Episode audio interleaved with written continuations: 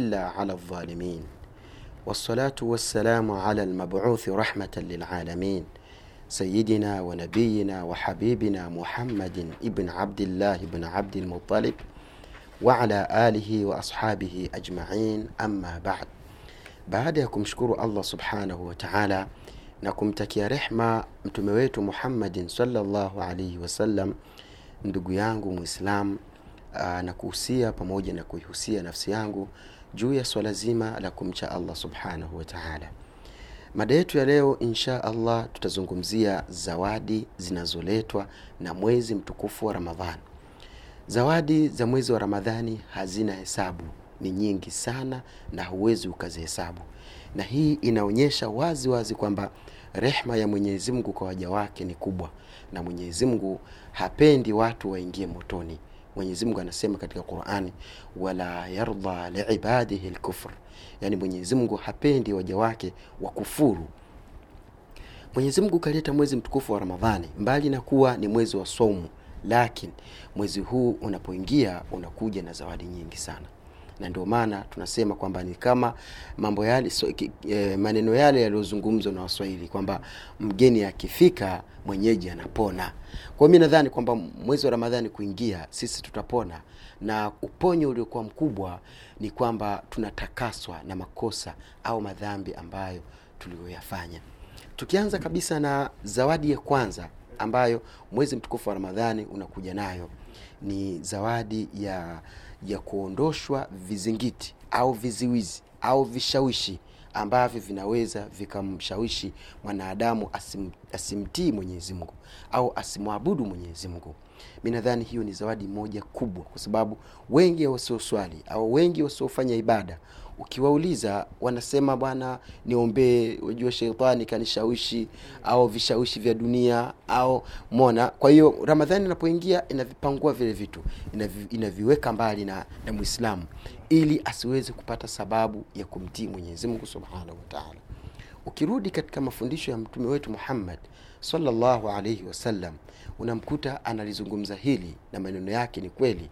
Mtume salllahu alaihi wasallam anasema idha kanat awal leilatin min ramadan siku ya kwanza kabisa mwezi umeandama. Basi ule usiku wa kwanza katika mwezi mtukufu wa ramadhani futihat abwabu ljanna milango ya pepo inafunguliwa. Yote milango nane. Mwenyezimngu subhanahu wataala kwa kuingia siku ya kwanza shekhe mwenyezimngu anasema ita, inapokuwa mtume sallallahu alaihi wasallam anasema inapokuwa siku ya kwanza ya mwezi mtukufu wa ramadhani futihat abwabu ljanna milango ya pepo yote inafunguliwa. Sawa shekh waghuliqat abwabul ljahim au abwabu, al, abwabu jahannam. Na milango ya moto inafungwa. Hivi hivi, hivi tunavyozungumza kwa neema na fadla na zawadi ya mwezi wa ramadhani.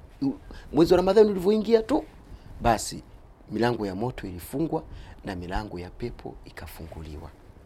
Aya mtume salllahu alaihi wasallam anaendelea kuzungumza kwamba ile zawadi yenyewe mbali na kufungwa kwa milango ya moto ambako kunaonyesha kwamba ni wazi hakuna anayeingia motoni.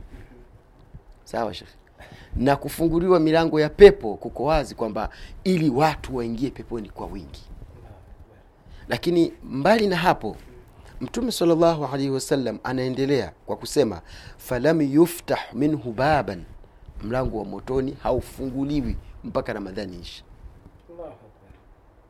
walam, walam, walam yughlaq minha lbab na katika pepo mlango wa pepo haufungwi unakuwa wazi.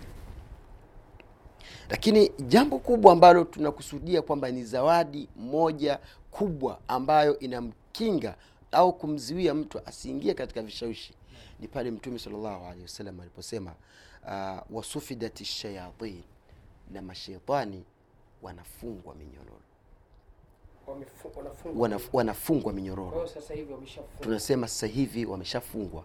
Wana siku nyingi tangu mwezi wa ramadhani ulivyoandama mwezi umeandama basi masheitani wanafungwa. Milango ya pepo inakuwa wazi milango ya moto inafungwa.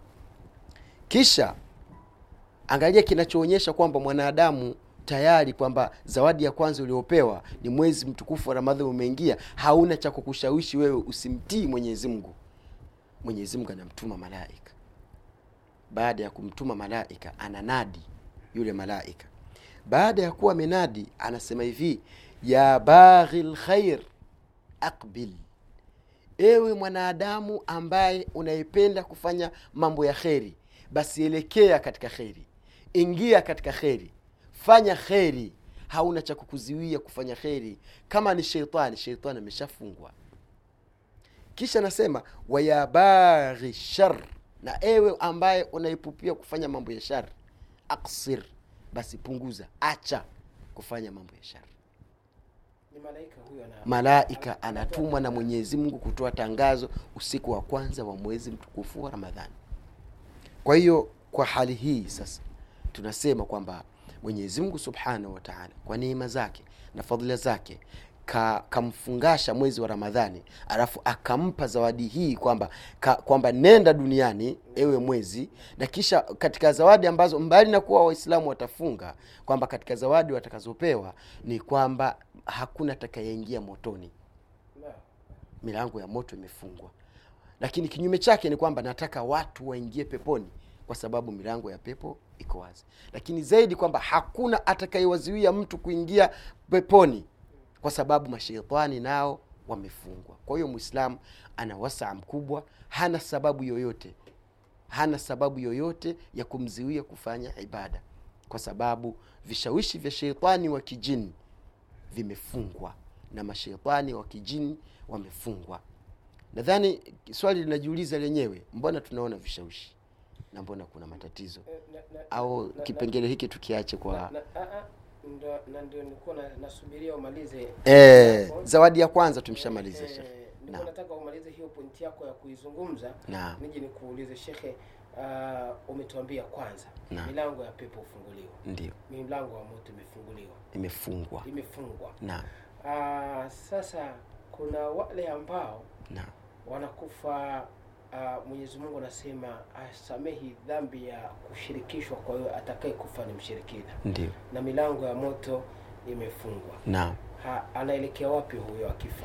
Aha. mwezi wa ramadhani unapoingia ni mwezi wa neema ni mwezi wa baraka kama tulivyozungumza. Milango ya moto imefungwa na milango ya pepo imefunguliwa. Uh, milango inayokusudiwa ni milango ya moto kama moto sawa shekh ni milango ya moto kama moto. Moto. japokuwa vitendo vinavyowaingiza watu motoni vipo. Mfano shirki ipo zinaa ipo wizi upo ujambazi upo. Kwa hiyo mtu anapofanya tayari kwamba anastahiki apate au aadhibiwe pindi anapofanya vitendo kama hivyo. Japokuwa mwenyezi mungu subhanahu wa taala kajitahidi kumzuia mtu huyo asiingie katika katika hilo kwa hiyo unapokufa katika shirki adhabu ya mwenyezi mungu iko pale pale unaadhibiwa kwa sababu umesaidiwa pia haukuweza kujisaidia. Kwa hiyo tunasema kwamba mtu anapofanya matendo ambayo ni matendo ambayo yanayomfanya mtu aingie motoni akafa basi anaingia motoni au anapata adhabu ya moto. Sa- sa- sasa ramadhani imekuja. Na. Imekuja na zawadi hii kwamba uh, milango ya moto imefungwa. Ndio. Milango ya pepo Imef- imefunguliwa. Na inakusudia hususan kwa watu gani? Aha.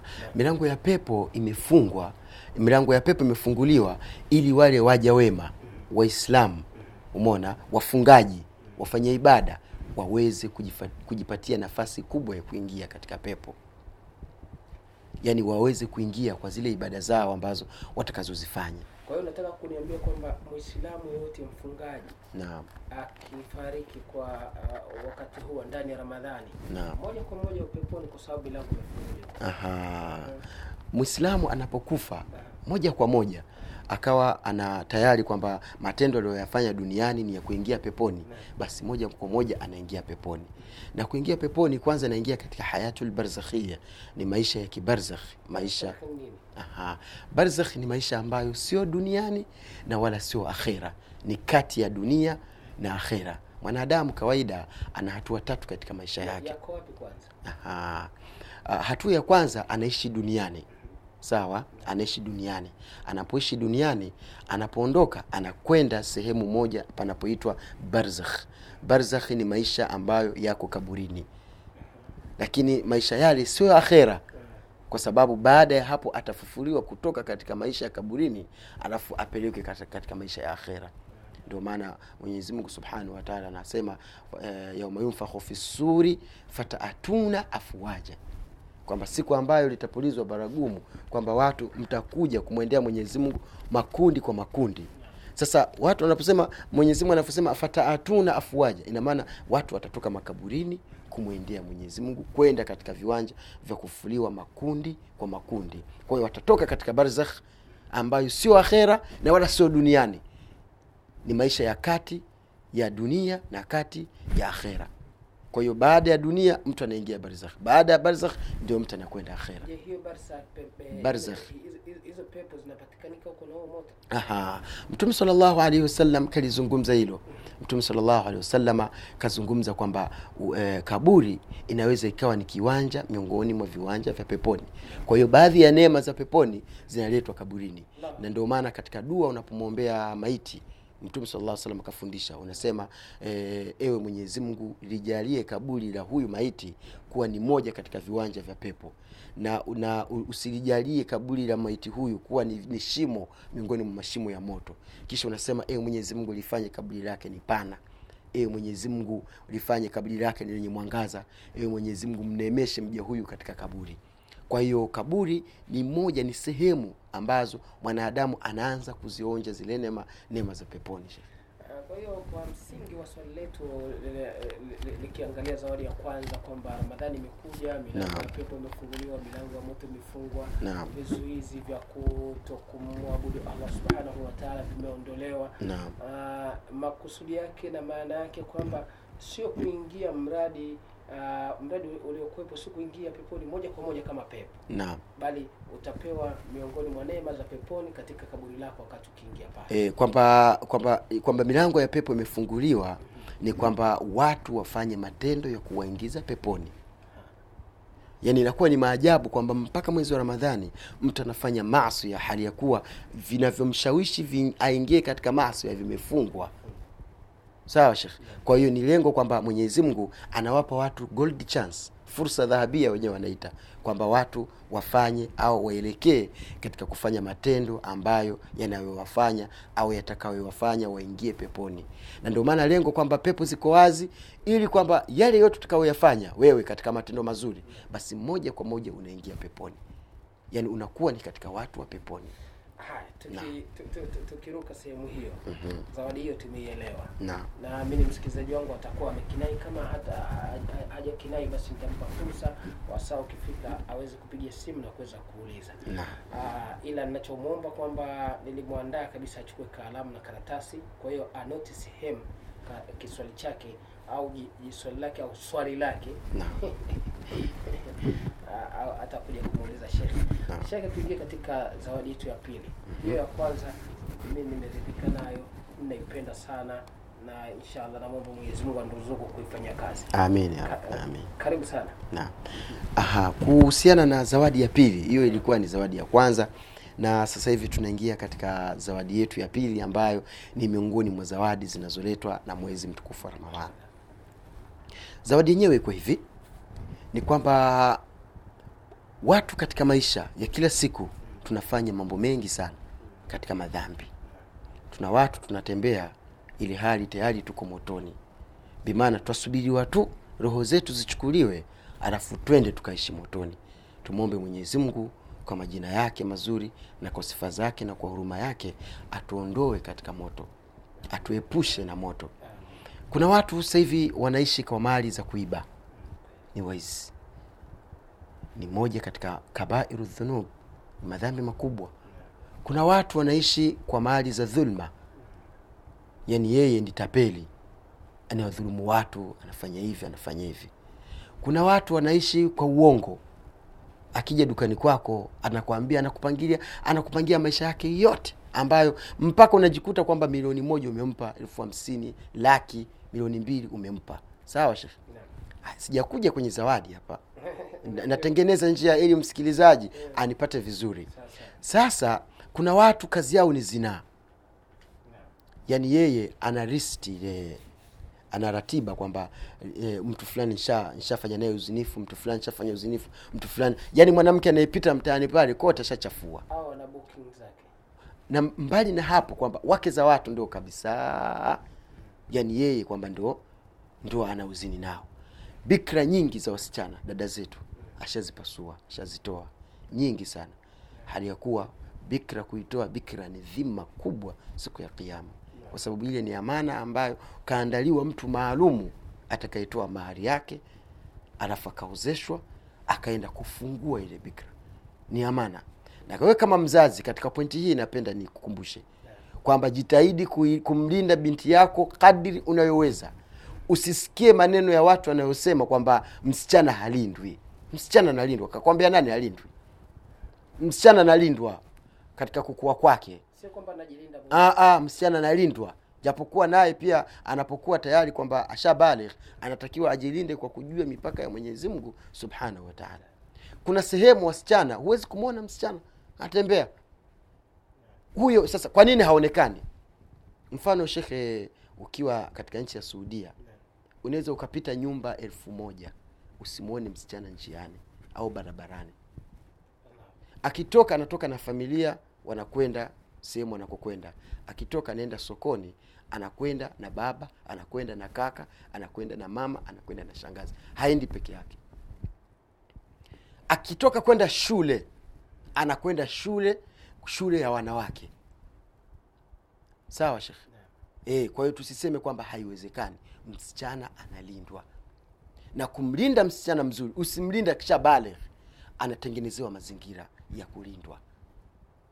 Analelewa vizuri anamjua mwenyezi mungu anafundishwa anajua zinaa ni haramu na zinaa ni moja katika madhambi makubwa sasa tukirudi huko maanake sio mada yangu japokuwa uh, na uchungu mkubwa sana na mharibiko au mharibiko wa dada zetu ambao upo sasa hivi. Kwamba imefikia kiasi mpaka kijana shekh abdurahman mpaka kijana anamwona dada yake anatongozwa au anaziniwa au anaingizwa guest au anaingizwa geto katika mageto ya vijana anasema shauri yake atajijua mwenyewe akipata ukimwi atakufa mwenyewe. Nani kakwambia ati shauri yake saa zingine baba anapata taarifa mama anapata taarifa. Watu wote nyumbani wanajua lakini wamempa free. Mama anatunza siri. baba anatunza siri. Hiyo ni dhima na ni amana na siku ya kiama mtaulizwa. Msichana ataulizwa na wewe utaulizwa. Ni kweli kwa sababu mtume anasema kullukum rain wa kullukum masulun an raiya nyie wote nyie wote ni wachunga na kila mmoja ataulizwa kwamba alichunga nini shekhe subhanallah ukienda sudani mimi nilikuwa sudani miaka ya elfu mbili na nane elfu mbili na saba elfu mbili na nane. Wallahi sheh abdurahmani labda iwe sasa hivi. Kipindi ambacho nilichokuwa kule ukionekana na msichana wa kisudani yaani wewe uko na msichana wa kisudani anakuja polisi anakuomba kitambulisho. Kisha anakuuliza huyu nani kwako? Ukisema ni dada yako inaangaliwa kitambulisho chake. Atakuwa fatima abdallah na wewe uwe fatima abdallah ubini wa babu na yeye uwe ubini wa babu. Atakuwaje dada yako halafu ubini tofauti? Kwa kithibitisho kipi? Unachukuliwa unapelekwa ndani. Hawataki ufisadi. Hawataki ufisadi. Huko ni sudani shekhe ukienda suudia mwanamke hata akikupigia simu. Maake nalizungumza mimi niko huko. Mwanamke akikupigia simu waona waona waogopa hata kuipokea ile simu shekh Abdurrahman, wallahi wabillahi ile simu ukimpokea ukamsikia mwanamke ana- ana- anazungumza humjui waikata ile simu. Kwa nini? Kwa sababu ikija kugundulika kwamba yule msichana na mawasiliano na wewe ile namba yako imesajiliwa katika kampuni ya simu inakwenda kule kwenye kampuni ya simu. Kama ni mo, kama ni tigo kama ni voda anamwambia naomba unitolee document za namba hii. Zinatoka unajulikana wewe ni, ni, uraia, ni raia wa wapi umefika hapa suudia unaishi wapi sababu iliyokuleta ni wapi tajiri wako wewe nani baba yako nani alafu wakienda kwenye kampuni au chuo wanakwenda wanakuchukua kama wale kuku wako unawalea, unajua huyu analala hapa na huyu analala huko. shekhe msichana analindwa mpaka mwanaume kuja kuoa unaoa bikra huoe mwanamke ambaye tayari ashavunjwa ishaingizwa vitu mbalimbali mbali. Basi unakwenda wewe unaenda kuelea. Matokeo yake unajuta majuto ambayo msichana huwezi kumwacha na mali zako huwezi kurudishiwa. Alafu na lengo lako halijakamilika na bado kwamba kwamba mtu ashamvunja bikira yule msichana kwamba wakati wowote wewe ukisafiri anaweza kwenda na akapewa mzigo. Angalia sasa. Kwa sababu ile ile ile ile hifdhi ile hifdhi ishakwisha kwisha. ile ule uchunga haupo. Haupo tena kwa mimi niwakumbushe wazazi katika tukizungumzia zawadi hii kwamba wana dhima kubwa siku ya kiama kwa hawa mabinti. Kwa sababu utawezaje kumhemelea alafu siweze kumdhibiti? Kwa hiyo mimi nadhani kwamba ni nafasi yetu sisi kwa ukumbusho huu tuyazingatie haya